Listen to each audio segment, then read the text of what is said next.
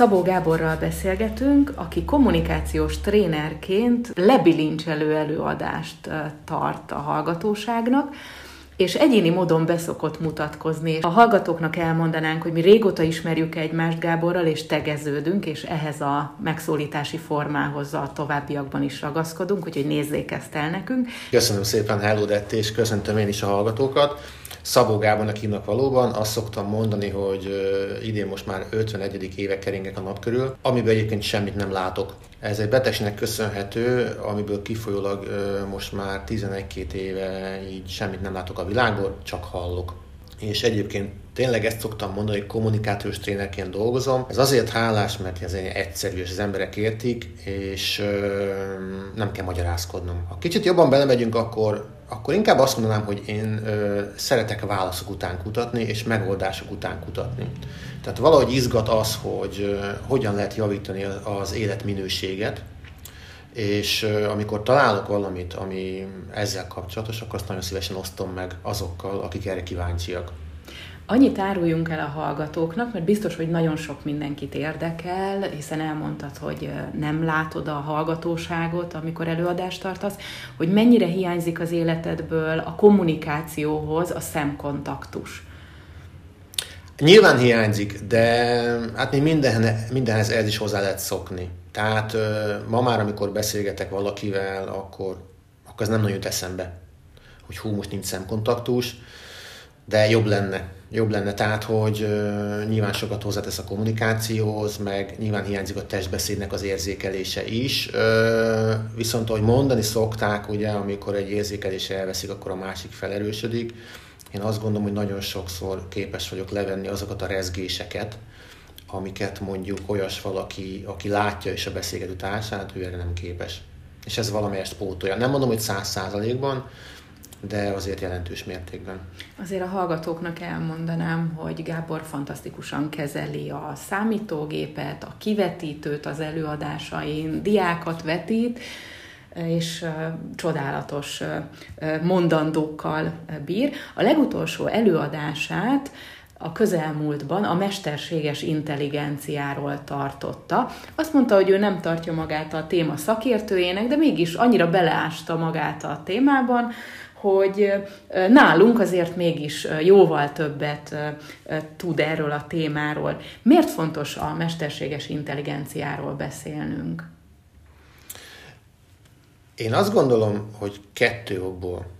Az egyik ok az az, hogy a mesterséges intelligencia a közeli jövőben valóban fel fogja forgatni az életünket nagyon sok szempontból. Jó, és ez egy olyan dolog, ami, ami elkerülhetetlen. Jó, tehát ez meg fog történni. Hogy mennyire a közeli jövőben, és hogy milyen mértékben forgatja fel, ezt igazából mindenki csak találgatja. De az biztos, hogy ez a közeli jövő, ez közelebb lesz, mint gondolnánk, és valószínűleg a felforgatás mértéke is nagyobb lesz, mint amit szeretnénk. Jó? Tehát emiatt ez, erre készülni kell, és azt gondolom, hogy emiatt érdemes foglalkozni a témával. És azért most, mert, mert bizonyos fejlesztések kapcsán igaziból a mesterséges intelligencia most ért el, ha úgy tetszik, a társadalom inger küszöbét, és most tört át azt a küszöböt, amikor így mindenki felkapta a fejét, hogy úristen, mesterséges intelligencia, pedig hát már évek óta velünk van, és része a mindennapjainknak, csak bizonyos változások miatt ez most tudatosult a többségben. És úgy, amikor egy ilyen új változás bekövetkezik, akkor nagyon-nagyon könnyű ráhangolódni a lehetséges negatív következményekre, és ezeket nyilván könnyű túlhangsúlyozni, mert most tetszik, nem tetszik, ugye egy olyan világban élünk, ami azért hajlamos a hatásvadászatra. És uh, ugye a hatásvadászatnak nagyon hálás eszköze az, amikor túlhangsúlyozzuk a negatívumokat. Ugye brutális hőség jön, brutális az infláció, minden brutális. Nyilván a mesterséges intelligencia is brutális lesz. És én azt gondolom, hogy fontos informálódni annak érdekében, hogy így meg tudjuk őrizni a, a józan nézőpontunkat. Nagyon röviden ezért. Azt mondtad, hogy azért most már így, hát nem is biztos, hogy a hétköznapjainkat, de nyilván a hétköznapjainkat is befolyásolja. Rám, mint internet használót, aki használok különböző közösségi portálokat, csevegő programokat, bármit az interneten, és ahogy a többiek is, rám hogy hat a, a mesterséges intelligencia, amit vagy észreveszek, vagy nem, milyen hatásai vannak? Én azt gondolom, hogy, hogy bőven lesznek pozitív hatásai is, és erről mindenképpen beszéljünk, de lesznek negatív hatásai is.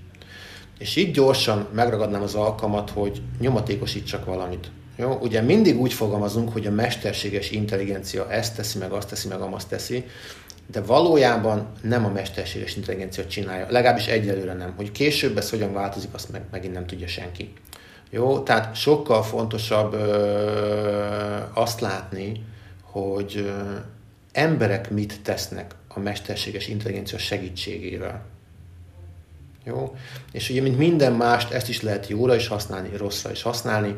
Vannak, akik jóra használják, én azt gondolom, hogy ők vannak egyébként többen, Viszont vannak olyan emberek, mindig is voltak olyan emberek, akik akár ténylegesen rossz szándékból, akár csak rövid látástól vezérelve a saját érdekeik kiszolgálása céljából úgy használják a mesterséges intelligenciát, ami káros lesz az emberekre.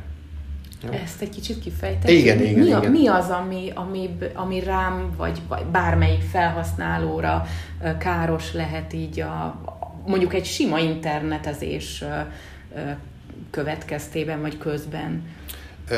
Én három fő területet különböztetnék meg, ami gyakorlatilag mindenkit érinteni fog, aki használja az internetet. Az első az úgynevezett buborék hatás. A buborék hatás az azt jelenti, hogy azok a platformok, amiket az emberek többsége rendszeresen használ, gondolok itt akár mondjuk a Facebookra, akár mondjuk a, a Google-nek a keresőjére, ugye ezek a platformok, ezek úgy működnek, hogy szeretnének minket a lehető legjobban kiszolgálni. Annak érdekében, hogy a lehető legtöbb időt töltsük el rajtuk, bennük, ugye azért, mert ezek a platformok ezek ugye hirdetésekből élnek, minél több időt töltünk ott el, annál több hirdetést lehetnek megmutatni. Jó? Tehát ez szimpla üzleti gazdasági érdek. Na most ennek érdekében az egyre kifinomultabb mesterséges intelligencia alapuló rendszerek ö, olyan tartalmakat mutatnak meg nekünk, amelyekre mi reagálunk. Amelyek számunkra ugye érdekesek, amelyek nekünk kellemesek, nekünk tetszőek.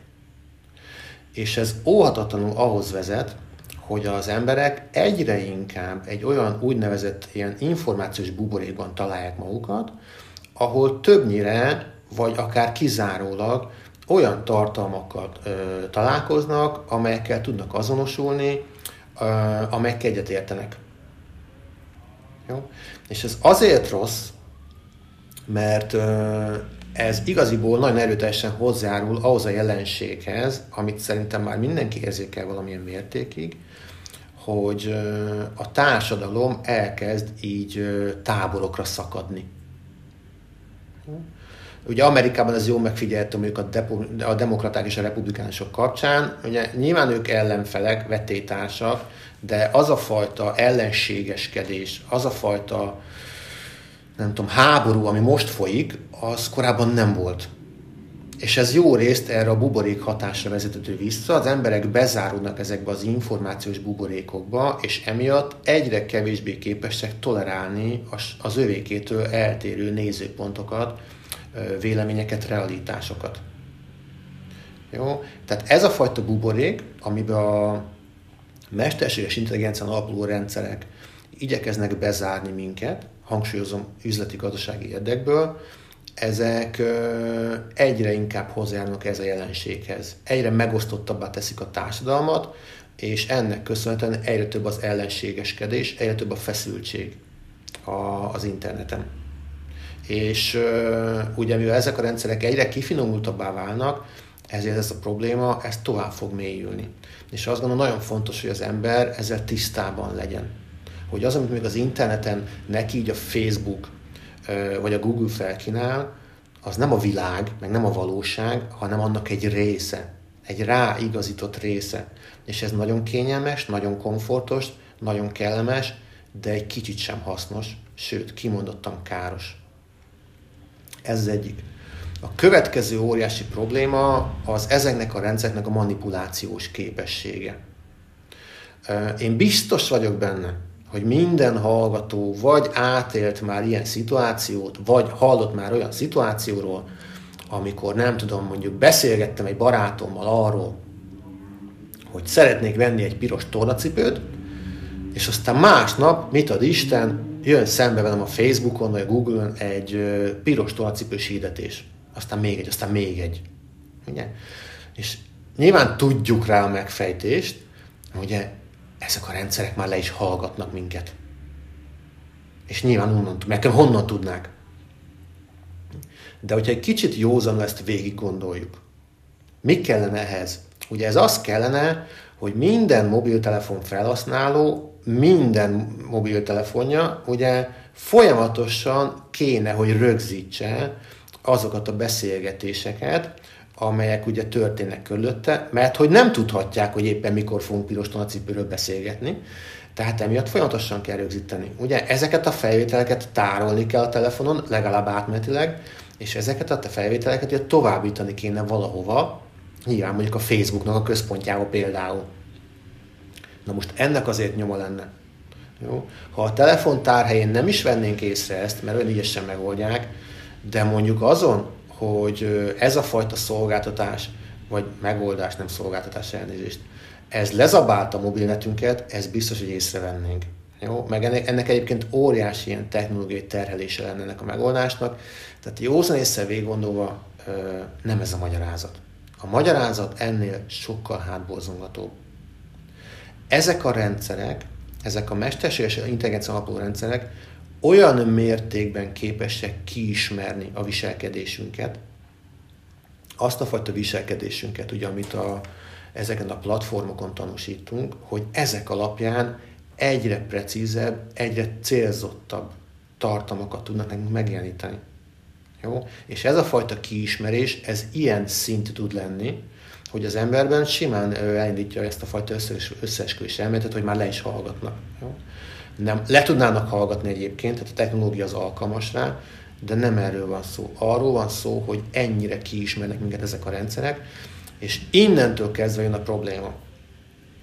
Mert ezek a rendszerek, és főleg azok a rendszerek, amelyek most ébredeznek, ezek olyan kifinomultan, olyan pici, finom, apró, észrevetetlen lépésekben képesek befolyásolni minket, hogy úgy juttatnak el egy döntésig, hogy észre sem vesszük, hogy ők juttattak el. És azt fogjuk gondolni, hogy mi döntöttünk, pedig valójában ö, ők sugalták a döntést. És mondom még egyszer, ebben az a veszélyes, hogy nem vesszük észre, mert annyira kifinomultan történik. Tehát kicsit tágabb perspektívából nézve, valójában ez azzal járhat, hogy egyre inkább elveszítjük a döntési szabadságunkat. És ez attól veszélyes, mert nem vesszük észre, hogy elveszítjük. Ugye? Mert amikor valaki nyíltan el akarja venni a döntési szabadságunkat, akkor nyilván küzdeni fogunk ellene. De itt nem vesszük észre. És igaziból ez ettől annyira veszélyes. A harmadik ilyen fő veszélyforrás pedig, amivel mindenki szembesülni fog, ez a megtévesztés. Ugye ezen a bizonyos előadáson, amit említettél, erről, ezen is beszéltem ugye arról a prezentációról, amit a Google tartott nemrég, és ami azt demonstrálta, hogy hogyan működik a Google-nek a, a valós időben történő tolmácsolás funkciója.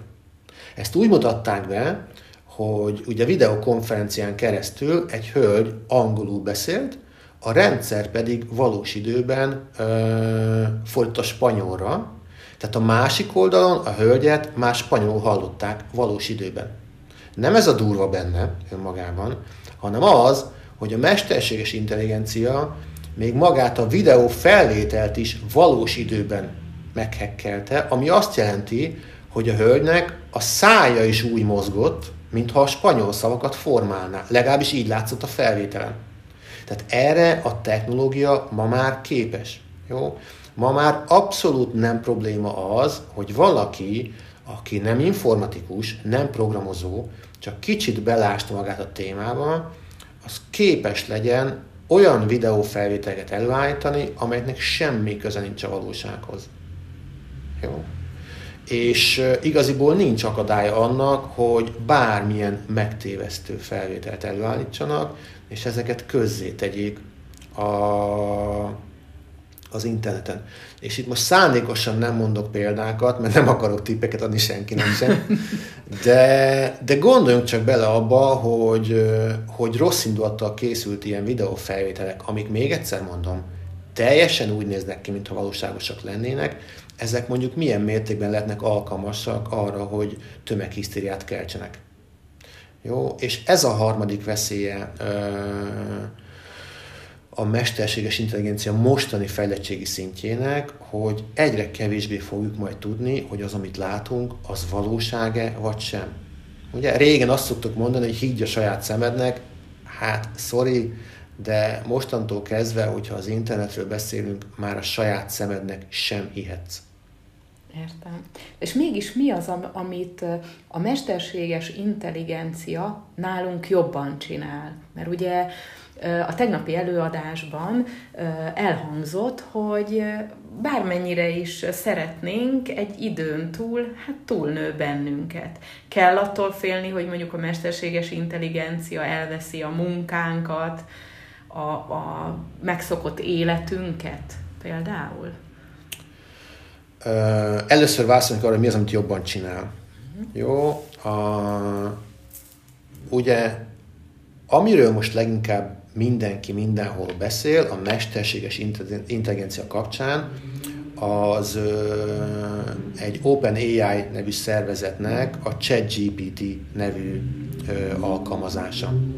Ugye ez a ChatGPT ez igaziból egy olyan internetes alkalmazás, egy internetes szolgáltatás, amit nagyjából úgy kell képzelni, mint a fölépnénk a Messengerre, és, és ne kellene csetelni, ne kellene ugye így csevegni valamelyik ismerősünkkel, csak itt nem az ismerősünket csevegünk, hanem magával a mesterséges intelligenciával. Na most ennek a ChatGPT-nek a, nem a legújabb, hanem az egy, egyel korábbi verzióját, azt olyan mennyiségű adattal, információval tanították be, ami megközelítőleg 7 millió ö, normál méretű könyvnek felel meg. Tehát tulajdonképpen az emberek erre képtelenek, hogy mondjuk 7 millió könyvet egy élet során elolvassanak. Nyilván a töredékét sem. Tehát az egyik, amiben a, a mesterséges intelligencia képes minket elépni, az a, az információnak a mennyisége. Jó, tehát egyszerűen olyan mennyiségű információval rendelkezik, amivel nem tudunk rendelkezni. Ezt és, ez, és ezt egyre bővíthet. És ez folyamatosan bővül, így van pontosan, nagy léptekben bővül. A másik ugye az a, a teljesítménye, ami egyfelől megnyilvánul a gyorsaságban, jó? tehát amit mondjuk, nem tudom, ö, nekem egy óráig tart megírnom, azt ő megírja pár másodperc alatt. Jó? Ez egyik lehetőség. A másik, ugye, ami szintén a teljesítményből fakad, az a kitartása. Ugye a szakemberek a mesterséges intelligencia kapcsán gyakran emlegetnek egy fogalmat, ez a végtelen ostrom.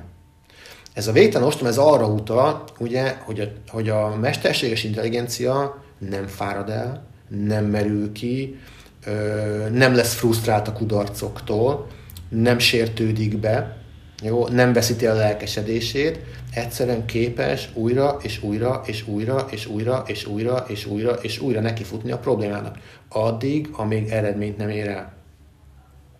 Tehát valójában ez a kettő. A teljesítmény, a gyorsaság, a kitartás, illetve az információ mennyisége. És hogy válaszoljak a kérdés második felére, hogy kell ettől félnünk. Uh, ugye ez a kérdés, ez egyik leggyakrabban felmerülő kérdés mostanság. És uh, erről mindig egy film jut az eszembe erről a kérdésről, a Kémek hídja című uh, Tom Hanks film, ami egyébként egy való dolgoz föl, és ebben a filmben a film egyik főszereplőjét, egy Rudolf Ábel nevű orosz kémet, aki ugye Amerikában kémkedett és lebukott, ezt többször is megkérdezik, hogy és nem aggódik. És ő mindig ugyanazt válaszolja rá, hogy miért az segít. És uh, itt is egy kicsit ez a helyzet, tehát hogy ez a kell félnünk, hát uh, félhetünk tőle, de az segít. Nyilván nem segít. Én azt gondolom, hogy nem félnünk, te, nem félnünk kell tőle, hanem foglalkoznunk kell vele. Jó? a mesterséges intelligencia át fogja alakítani az életünket. Jó? Ez tény. Az is biztos, hogy nagyon sok munkára lesz hatással. Tehát ha a kedves hallgató bármilyen szellemi munkát végez, jó, mindegy, hogy miért, akkor egy dologban lehet biztos, abban, hogy a mesterséges intelligencia az hatással lesz a munkájára. Jó? Hogy milyen gyorsan és milyen mértékben, ezt nehéz megjósolni, de hogy rövid időn belül is hatással lesz, ez teljesen biztos. Na most miatt akár aggódhatnánk is, de ugye Rudolf Fábel után ez nem segít. Jó? Én azt gondolom, a megoldás az, hogy kezdjünk el ismerkedni a mesterséges intelligenciával, kezdjük el használni, kezdjük el felfedezni, jó, barátkozzunk meg vele, mert ö, valójában a mesterséges intelligencia nem az X ö, szakma vagy hivatás ö, képviselőt fogja fenyegetni igazán, hanem azokat fogja fenyegetni, akik lemaradnak erről a vonatról. Jó? Tehát azt gondolom, hogy ahhoz, hogy biztonságban érezhessük magunkat, ahhoz az kell, hogy megismerjük, és hogy tudjuk használni a mesterséges intelligenciát. Mert ö, a jövőnek ez része lesz. Tehát azok lesznek versenyelőnyben, helyzeti előnyben, akik képesek a saját területükön használni a mesterséges intelligenciát, és képesek kiaknázni a benne rejlő lehetőségeket. Ahogy az előbb mondtad, én sem szeretnék ötleteket adni másoknak, viszont a közelmúltban volt egy élményem a mesterséges intelligenciát illetően, egy tanárnő osztott meg valakivel egy információt, hogy ő már nem is nagyon mer házi feladatokat adni a gyerekeknek bizonyos idegen nyelvből, mert a gyerekek a mesterséges intelligenciát hívják segítségül, és pikpak megoldatják vele a házi feladatot. Na most, hogyha nem ilyen kerülő utakra szeretnénk használni a mesterséges intelligenciát, milyen lehetőségeink vannak, hogy mondjuk az életünket megkönnyítse, munkánkat megkönnyítse. Ha, ha nem is úgy, hogy reklámot csináljunk egy-egy programnak, de elmondanád, hogy mi az, amiben az életünket most jelenleg tudja segíteni a mesterséges intelligencia, milyen feladatokat tudunk a segítségével megoldani könnyebben? Például házi feladatokat. Fú, erről egyébként nagyon szívesen beszélnék külön is egy másfél órát. Erről a témáról, hogy házi feladat, meg oktatás, meg mesterséges intelligencia, de most nyilván erre nincsen időnk. Úgyhogy akkor nézzük meg egy pár mondatban azt, hogy, hogy az átlagember mire tudja használni. Uh-huh. Jó? Uh, ha maradunk mondjuk a, ennél a bizonyos ChatGPT-nél, ami, ahogy mondtam, egy csevegő alkalmazás, aminek a segítségével tudunk ugye kommunikálni, beszélgetni a mesterséges intelligenciával. Előre bocsátom, én napi szinten használom és imádom. Jó? Tehát nekem ez egy óriási ajándék, és nagyon bíztatok mindenkit arra, hogy próbálja ki, és kezdje el használni, mert zseniális lehetőség. Én azt szoktam mondani, hogy úgy érdemes tekinteni erre konkrétan erre a szolgáltatásra, mintha az embernek lenne egy majdnem minden tudó magántanára, akitől bármikor bármit kérdezhetsz. És nyilván valamennyire meg kell tanulni kérdezni is tőle, jó, tehát ez is része a történetnek, de ugye az ember elkezdi használni, erre szépen lassan mert rájön arra, hogyan kell tőle kérdezni, meg ugye ennek is utána lehet nézni az interneten, hogy hogyan érdemes kérdezni mondjuk a mesterséges intelligenciától, hogy a lehető legjobb válaszokat. De a lényeg a lényeg, hogy ott van gyakorlatilag kézni egy magántanár. Bármit megkérdezhetünk tőle. Tehát mondok példákat rá, ugye amikor készültem erre a bizonyos előadásra, amit emlegettél, akkor többek között elolvastam egy könyvet, amit két mesterséges intelligencia szakértő írt, és ők azért nem fukarkodtak a szakkifejezésekkel. És emiatt aztán úgy olvastam a könyvet, hogy ott volt mellette nyitva a ChatGPT-nek az ablaka, és amikor megakadtam egy olyan szóban, amit nem értettem, akkor megkérdeztem a ChatGPT-t, hogy figyelj, ez a szó, ez mit jelent? És mondj nekem rá, légy szíves, példákat is. Vagy magyarázd el nekem a szónak az eredet, a származását is, mert úgy még jobban meg lehet érteni szónak a jelentését. És akkor a ChatGPT nagyon frankon elmagyarázta ezeket. Ugye? Szembe jött két olyan szó, amelyek számomra nagyon-nagyon hasonló jelentéssel bírtak, és nem tudtam köztük különbséget tenni. Megkérdeztem tőle, hogy figyelj, e között a két szó között mi a különbség? És nagyon frappánsan elmagyaráztam. Jó? Nagyon sokszor van olyan, megkérdezek tőle valamit, ad egy választ, de abban sem értek minden. És akkor megkezdem, hogy oké, okay, és az mit jelent? És az mit jelent? És ugye az ember ilyenkor nem szégyel háromszor, négyszer, ötször, nyolcszor, tízszer visszakérdezni, mert a mesterséges intelligencia ez nem fáj. Ugye? Ha egy élő tanára kéne ezt csinálni, akkor valószínűleg a harmadik kérdés már szégyelnénk föltenni, mert olyan hülyének fog nézni. Jó? A mesterséges intelligencia nem néz hülyének. Jó? És tényleg nem mondom, hogy mindenre tudja a választ, de nagyon sok mindenben tud segíteni. Jó? És elképesztően jó. Nagyon-nagyon hasznos. Aztán mondjuk, hogyha szövegeket kell írnom esetleg.